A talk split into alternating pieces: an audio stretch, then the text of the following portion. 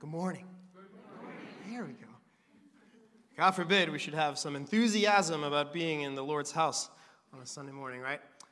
If I were to ask any of you to, to, to come up here, uh, whether it's up front here in front of everybody, or whether it's in your workplace, or even just on the street, if you were asked, you know, by, by somebody, uh, if, if I were going to ask you to kind of concisely and persuasively share the, the, the gospel with another person, right? Don't, don't raise your hand, but uh, how many of you could, could feel like you could confidently on the spot, without giving it much thought, kind of do that with a persuasive eloquence of some degree that is cohesive, right? You're not just babbling, but you kind of have a you have an answer ready for that. If someone asks you, you know, you, you could articulate that really well. How, how many of you would feel that way? Right? I, I think all of us, to some degree, feel a little unqualified to do that. Um, as a matter of fact, uh, one of the reasons I think that we don't evangelize as much in the world around us is because for many of us, we, we just haven't really been taught how to do that. Right? How to, to share and how to articulate the gospel. How do, you, how do you start a conversation without being the weird person that just kind of comes up to somebody and says, you know, have you met Jesus as your Lord and Savior yet? I'm just trying to buy a turkey for Thanksgiving, like at Giant Eagle. I, I don't want to get into that. Right? How do we get to the point where we have the conversation? But more importantly, if you have the, the, the in, if you're at the point where someone asks you, well, what is the gospel? Right? Can you, can you articulate in some kind of semblance of a way what it means to live under the grace of Christ? What does grace mean? When I was in undergrad, there, I had an evangelism class. It was a required class for any ministry major of any kind. and they walked us through this model called Evangelism Explosion. And raise your hand if you've heard of that before. If that sounds, a handful of folks that, that sounds familiar to you, right? Um, it was, uh, for all of its goodness, and it was a good system, at the time I learned it in college, it was already starting to become a little bit culturally outdated um, to, to, the, to, the, to the kind of millennial and Gen, Gen X, certainly for Gen Z, right? And so we have these models that teach us how to evangelize. One of the ones that the EPC is pushing really hard right now is called the three circles. And I would encourage you to, to spend some time looking that up. We'll actually, we're not going to have a big push for that next year, but we're going to introduce that to some of you guys next year, and you'll have the chance to kind of look at it. It's a great way through drawing to share the basics of the gospel of grace of Jesus Christ in a way that makes sense. So if you're sitting in a restaurant and someone asks you about your faith, you can kind of get a napkin and kind of really speedily and well articulated draw that out. But, but for many of us, it's just not where we, we live. We, we would share more maybe if we knew how, but we talk about grace a lot in the church. If you have a Sunday that goes by where I don't mention the word grace at some point in the worship service as your pastor, you should probably fire me, right? It, it, you hear that word all the time. We talk about grace when we pray, we talk about grace when we sit at the Lord's table together and partake of communion as a means of grace, right? We talk about this word a lot, but do we really know and understand what grace is and how it works? Right? What is grace? Right? It's a word that is a church word, but it's also kind of a secular word, right? How many of you have had, you know, bills with a grace period of some kind, right?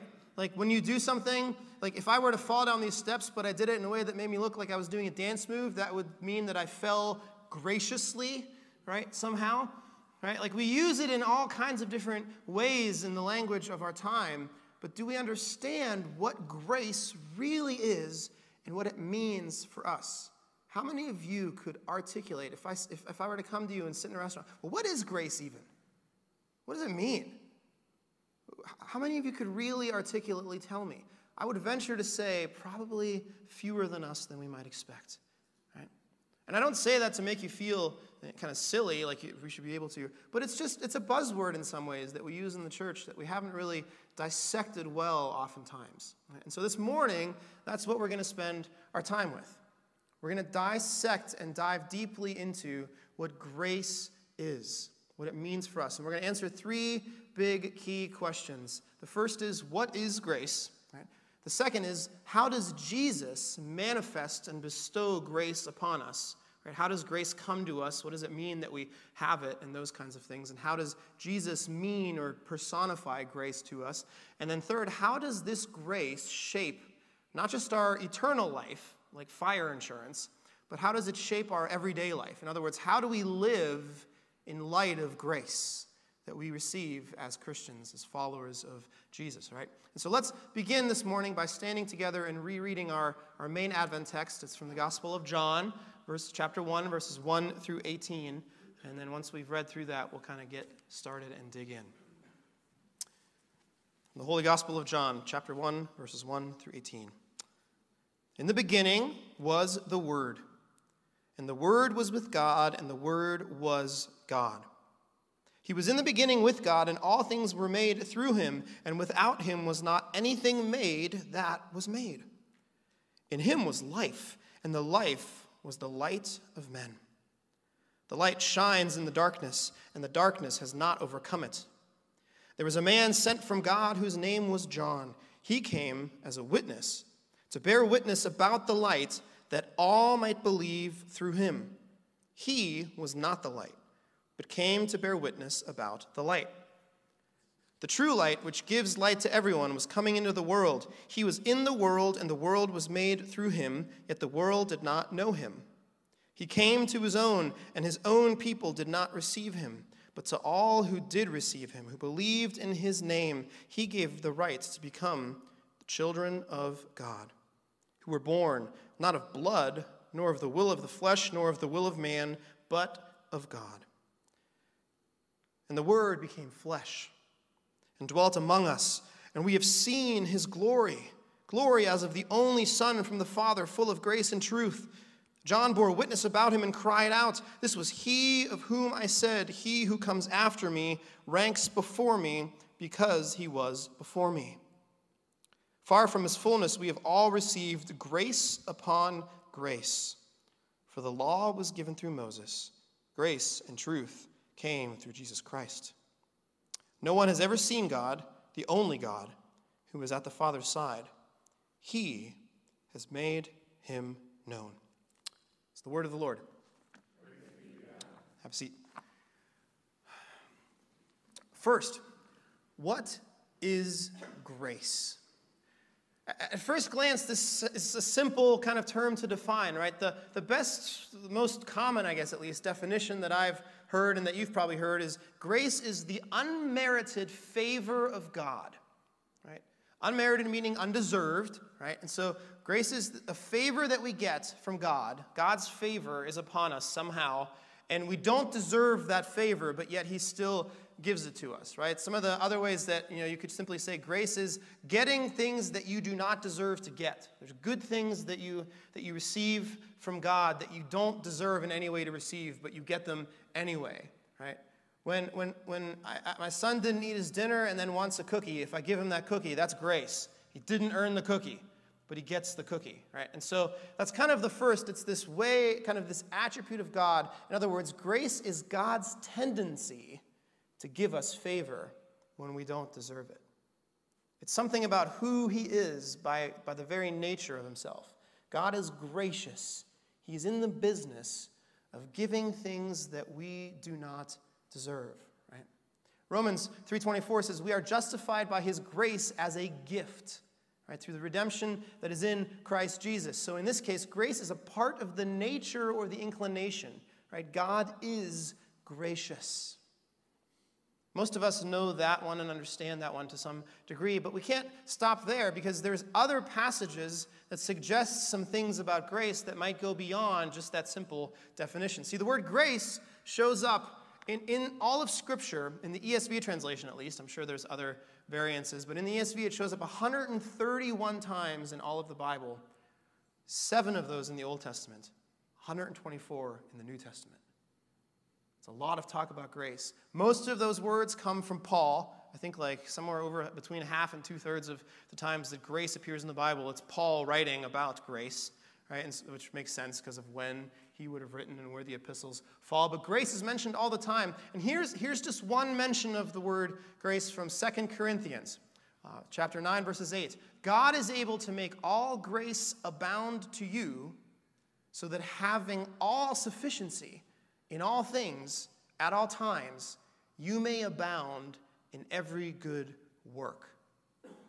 So, grace, abounds in us. And so, because grace abounds in us, what it does is it causes us to have all the sufficiency of all things of all times so that we can do every good work. So, grace here isn't just about the tendency of God to give us undeserved favor, to look upon us favorably, but grace here, Paul suggests that it's somehow the primary means through which he is able to do every good work that he does.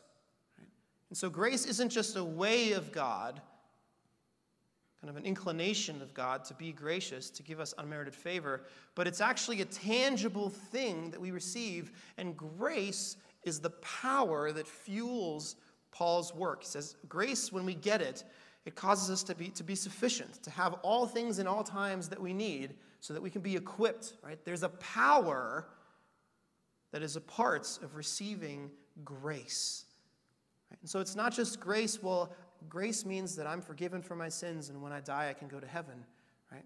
There's, there's something beyond that. It's, it's, it's also applicable in the here and the now. When God bestows his grace on you, he is empowering you in some way. John Piper says it like this Grace is not only a disposition or a quality or an inclination in the nature of God, but is an influence or a force or a power or an acting of God that works in us to change our capacities for work and suffering and for obedience.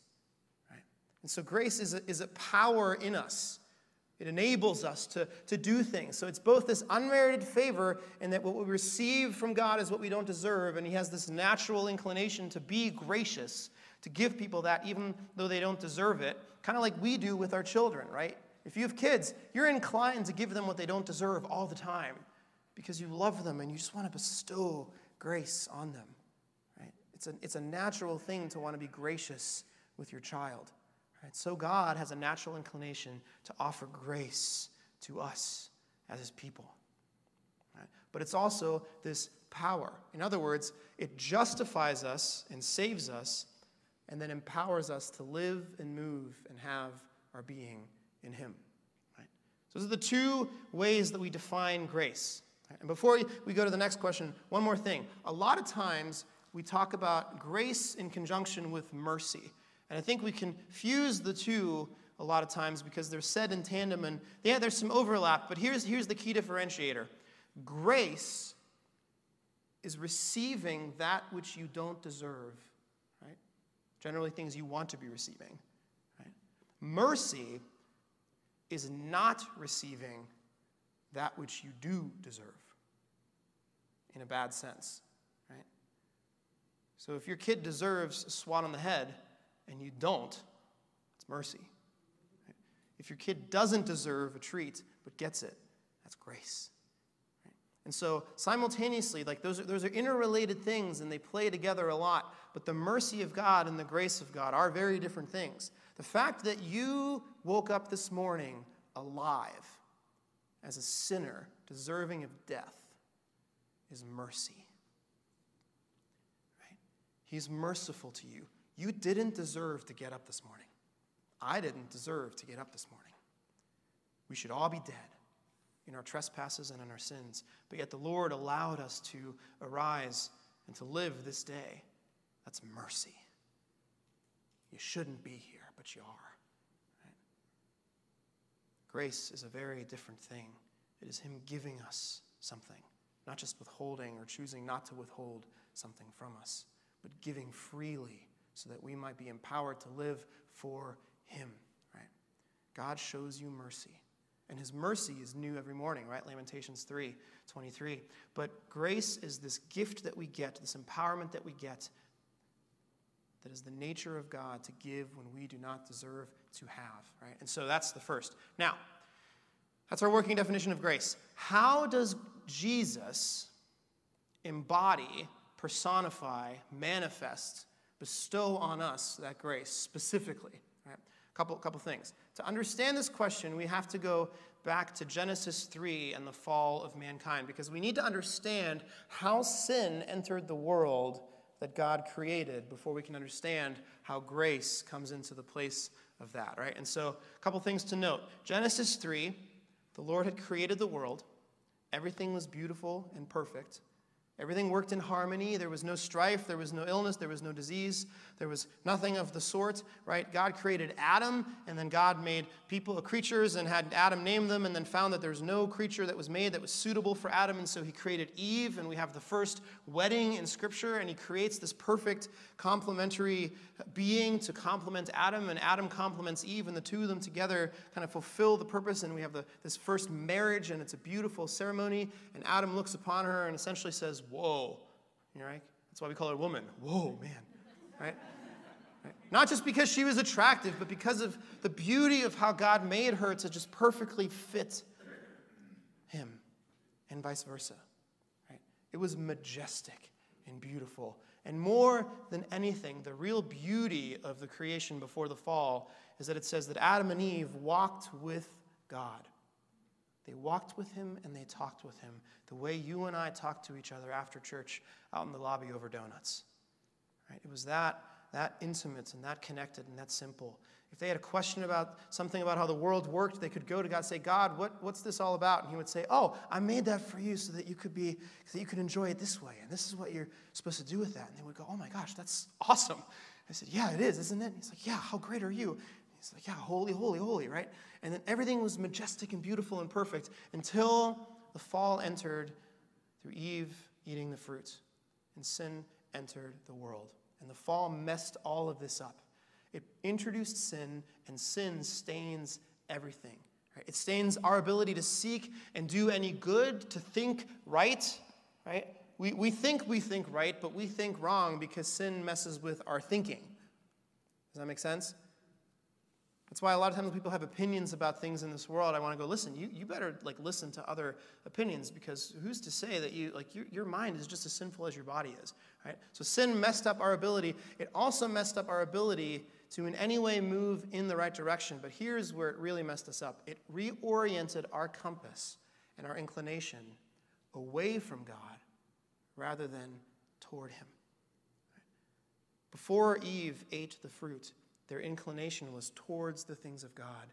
They wanted to be a part, they wanted to be relation with Him. They wanted to ask Him things. They wanted to go to Him. They wanted to pursue Him. They wanted to see all the beauty of what He had made for them and how it works. And they wanted Him to guide their every step of the way. And then she ate the fruit, and all of a sudden they wanted to not seek God, but be their own gods. That's what Romans says worship the creature rather than the creator, right? Sin messed that up. And the worst thing that happens as a result of sin isn't so much the curses and the punishment that God doles out to them, but it's the fact that they are removed from his presence. The removal from God's presence is the worst effect of sin and the fall of man. They were banished from the garden, right? We see the first act of grace, actually, is that God clothes them even though they don't deserve to, right? What did he say? If you eat the fruit, you'll die. They eat the fruit, they're not dead. Right? They get banished from the garden, but he clothes them. So he shows that even in the midst of his righteous anger, he still loves them. Right? There's a gracious act that is committed there. But they are banished and they are out of his presence. And from the moment that happens, the Old Testament is a picture and a story of mankind trying to get back to the presence of God. Right? Everything about the Old Testament is for God and his people to slowly begin to restore that relationship. And God is the one who moves and, and acts in that situation to try to restore the relationship, right? God in, Old, in the Old Testament is redeveloping the presence slowly that he once had. And even though sin separates them and all these kinds of things happen, uh, the, the, we see all of these little pieces of what God is doing towards that end. Right? And so we see the presence of God show up in the Old Testament, but what happens? It's always veiled in some way, right? Like Moses doesn't walk around and see God standing there and they just talk, right? What does he see? He sees a burning bush Right? Or the angel of the Lord is sent, or a person has the presence of the Lord manifested in their dreams. God speaks through, through dreams a lot, especially in the Old Testament, right? It's always veiled. And then when, when the law is given, it's, it's unveiled a little less because it's, the law is really just God telling his people how he wants them to live. And so it's a, it's a way for them to get a little closer to his presence yet again Right? And then the, the temple gets, gets kind of brought into the, the mix of things, and we see the presence of God, right? It's the, it's the fire and cloud and all those kinds of things, but they're all manifestations of presence somehow. Right? Not that God isn't with them, but it's this veiled experience. As a matter of fact, people in the Old Testament, they're scared that if they would ever actually look at God face to face, that they would just die because they're not holy and He is holy. And if they were in His presence, they wouldn't even be able to survive the radiance of His glory. Right? The very height of the presence of God in the Old Testament is the Holy of Holies inside the temple. It was a spot at the very, very center of the temple or the tabernacle. And once a year, the high priest of the Israelites, only that one person, that one high priest, one time per year, would go in, right, on Yom Kippur, and he would offer atonement. And there was all kinds of rituals that he had to commit just to be in what they would consider to be the most kind of manifested thing of God's presence. God was present more directly in the Holy of Holies than anywhere else. And so, if they didn't wash just right or do the right kind of ceremonial prep to go in, it was believed that they would die. Jewish tradition holds that when the, when the high priest would go into the Holy of Holies, they would tie a rope around his ankle and send him in so that if they heard that he had died in there somehow or he didn't come out after a certain time, they could just pull out the body because they weren't allowed to go in to retrieve it. Because that was the presence of God. It was so holy and so exquisite and so exclusive that one person, one time in one year, could go in and be in the midst of it. Right? The presence of God is veiled. And so, how does Jesus factor into this idea of grace and presence? Well, we get a clue in Colossians 2. Here's verses 8 through 10. See to it that no one takes you captive by philosophy and empty deceit, according to human tradition, according to the elemental spirits of the world, and not according to Christ. And here's the key For in him, in Jesus, the whole fullness of deity dwells bodily. And you have been filled in him who is the head of all rule and authority. In Jesus, the whole fullness of deity, the whole fullness of God, everything that God is, dwells bodily in the person of Jesus. And so Jesus manifests grace to us in that he carries with him the fullness of God's presence. This is how John says it in our Advent text. And the Word became flesh and dwelt among us. And we have seen his glory, glory as of the only Son from the Father, full of grace and truth. I love the, the message has a really great paraphrase of this. We don't consider it a, uh, authentic translation, but Eugene Peterson does a really good job sometimes at nailing kind of the verbiage. He says this The Word became flesh and blood and moved into the neighborhood.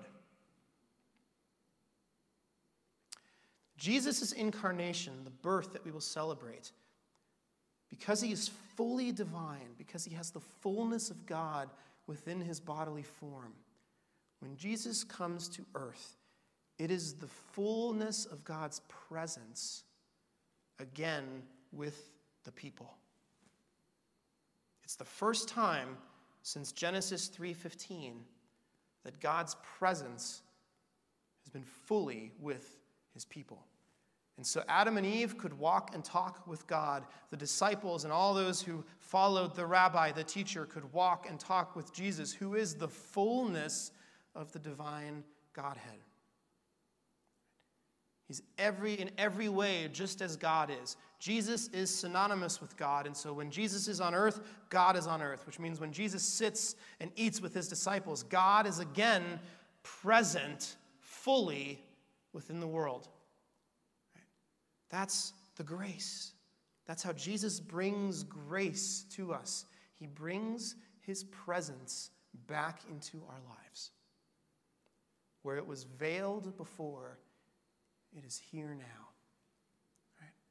We get to be in the presence of God. Throughout Jesus' whole ministry, he was fully present. Just like in the garden, right? They could walk with him, and so Jesus can do the same. It wasn't deserved by us, yet he still came. The one who created entered his creation. It would be like you painting a painting and then living in it.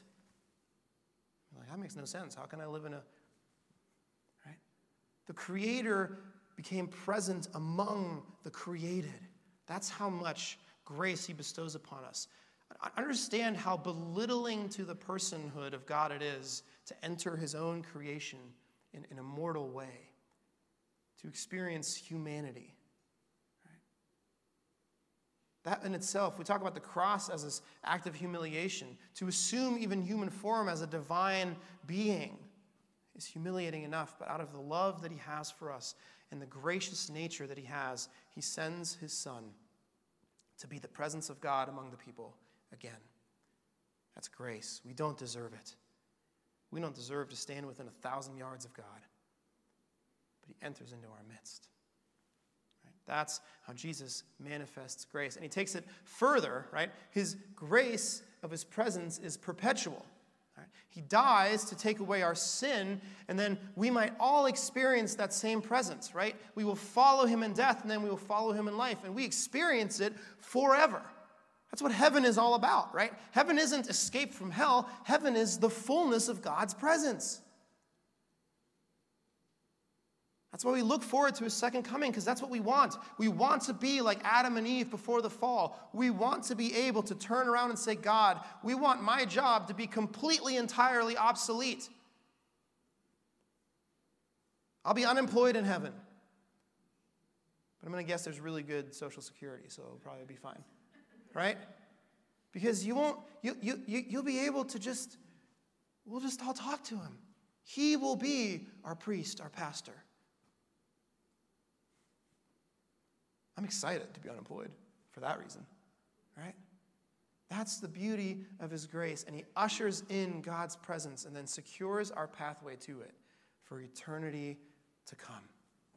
And so we come to our last question How does grace shape our everyday life? Right? Let's go back to Paul's words in 2 Corinthians God is able to make all grace abound to you so that having all sufficiency in all things at all times, you may abound in every good work. Grace gives us, gives you and I, power in the here and the now, right this moment, to be shaped into God's likeness and to do good. It's a force within your life that can transform you, and it does it in a couple ways. First, John 1:14 talks about the Son who comes full of not just grace, but full of also what? Grace and truth, right? In John 14, he talks about grace and truth. One of the things that God's grace provides to us through Jesus is truth. In a world that is full of lies and deceit, in a world that tells you what's important when it isn't, in a world that focuses on the things that don't bring life, in a world that distorts the way that we feel and think about others, and more importantly, the way that we think and feel about ourselves, God comes in grace, and part of what grace is, is that He brings truth to our life. He destroys the lies of the world. When we live under grace, God slowly removes the blinders that the world places upon us by giving us his truth. And the longer we walk with Christ, the longer we explore what it means to be a follower of Him, the more He works within us. His Spirit shapes us and draws us to Him and starts to feed us the truth to combat the lies that the world sells. The world tells you you're not good enough and there's nothing you can do about it. Or the world tells you you're just a good person. God says, No, no, no, you're wretched, but I make you clean, actually clean, right? When you come here, you don't have to worry if you're good enough or strong enough or faithful enough or obedient enough. I, I, take care of that. I will clean you up and I will make you more and more like me. As you go through the years as a follower of Christ, I will instill truth in your hearts. I will shape who you are at the very core of your being, and I will make in you a new creation. That's one of the ways that God's grace works for us in the here and now. You are not the same Christian you were a year ago. You have been shaped and transformed and grown. Maybe you grew this much, maybe you grew exponentially this year, but you grew. You understand things about the way that the world is supposed to work in light of God's kingdom that you didn't understand before. You, you, you know more scripture than you did before. You understand more about the nature of God and who He is. You have given small parts of your life to Him in faith that you wouldn't have trusted Him with last year, and you've seen Him be faithful, and it's encouraged you and emboldened you to maybe step out in deeper faith in more important things because that's what we call sanctification. Right? The Lord shapes us slowly over time to trust Him more and more and moves us to be more and more in His likeness. It shapes us to want things God's way. And the other way is that we get to experience the favor of God in light of our sin. Romans 5:20 tells us, "Where sin increases, grace abounds all the more." Paul then goes on to say, should we keep sinning so that there be more grace? And he says, no, no, no, no. No. Like, don't, don't take that too far, right? But the more sin comes, the more grace flows. That flies in the face of the person who says, I am too far gone. I know grace is a real thing and that people can have it and receive it and experience it, but listen, you don't know where I've been, you don't know what I've done, you don't know what thoughts I've had, you don't know what acts I've committed, you don't know what relationships I've shattered over the years. You don't know how messed up I am and how messed up my thinking is. And God would say, Listen, you can't outgrace me. You can't out sin my grace. It's not possible. Like the more you sin, the more my grace just flows. You want to go toe to toe, like it'll just keep coming. Like if you're in me and you put your faith and trust in me, then, then go ahead. I mean, try me. Like, I, I will just continue to pour out grace upon grace upon grace upon grace upon grace. Right? As a matter of fact, in, in, in John 1, in 16, that's what it is, right? We have received grace upon grace. A better translation of that will be grace heaped upon grace, grace following grace. The phrase that John is using is suggesting that there's just this endless supply of grace. Here's how Martin Luther puts it. This is beautiful. The sun is not dimmed and darkened by shining on so many people or by providing the entire world with its light and splendor. It retains its light intact, it loses nothing. It's immeasurable, perhaps able to illumine 10 more worlds. I suppose that 100,000 candles can be ignited from one light, and still this light will not lose any of its brilliance. Thus, Christ our Lord, to whom we must flee and of whom we must ask all, is an interminable, well, I don't even know what that word is, interminable well, the chief source of all grace. Even if the whole world were to draw from this fountain enough grace and truth to transform all people into angels, still it would not lose as much as a drop. This fountain constantly overflows with sheer grace. The grace of God is boundless. It's like drinking from Niagara Falls. You can't, you're, you're never going to go thirsty from it. It doesn't matter how far gone you are, the grace of God can pick you up and transform you and reshape you. Both in the sense that you will be with Him in eternity and experience the presence of God, and in the sense that He will empower you in the here and the now. To trust Him, be transformed by the renewing of your minds, to experience truth in the way that you've never experienced it before. Right? So that when you look at yourself each year in and out, you will experience a continued growth. You will come to seek more truth you will understand him more deeply and you will trust him more wholly. That's what grace does for us. The gospel is an invitation to gradual wholeness and fullness in God's loving, caring presence. And we're all members of that club. It's an undeserved club. None of us deserve to be there, but we're members of it. We get to be there. Come on in, the water's warm.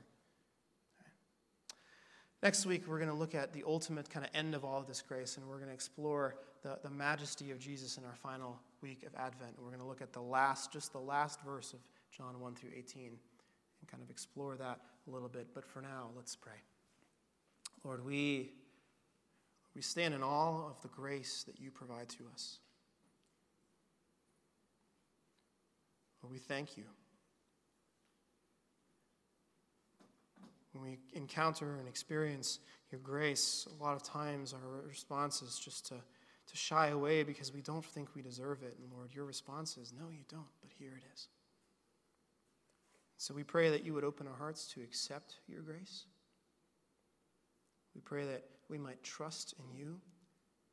We pray that as grace abounds, we might more and more understand the way the world is supposed to work, since you're the one that made it and you're the one that knows how everything is supposed to be. And we long for the day where everything is restored just to be that way. We long for the way, the time that we can walk with you and talk with you and experience the fullness of your presence that you secured through the birth and the life and the death and the resurrection of Jesus, who is our manifestation and means of grace. We thank you and we love you. Together, all of his people said, Amen. Amen.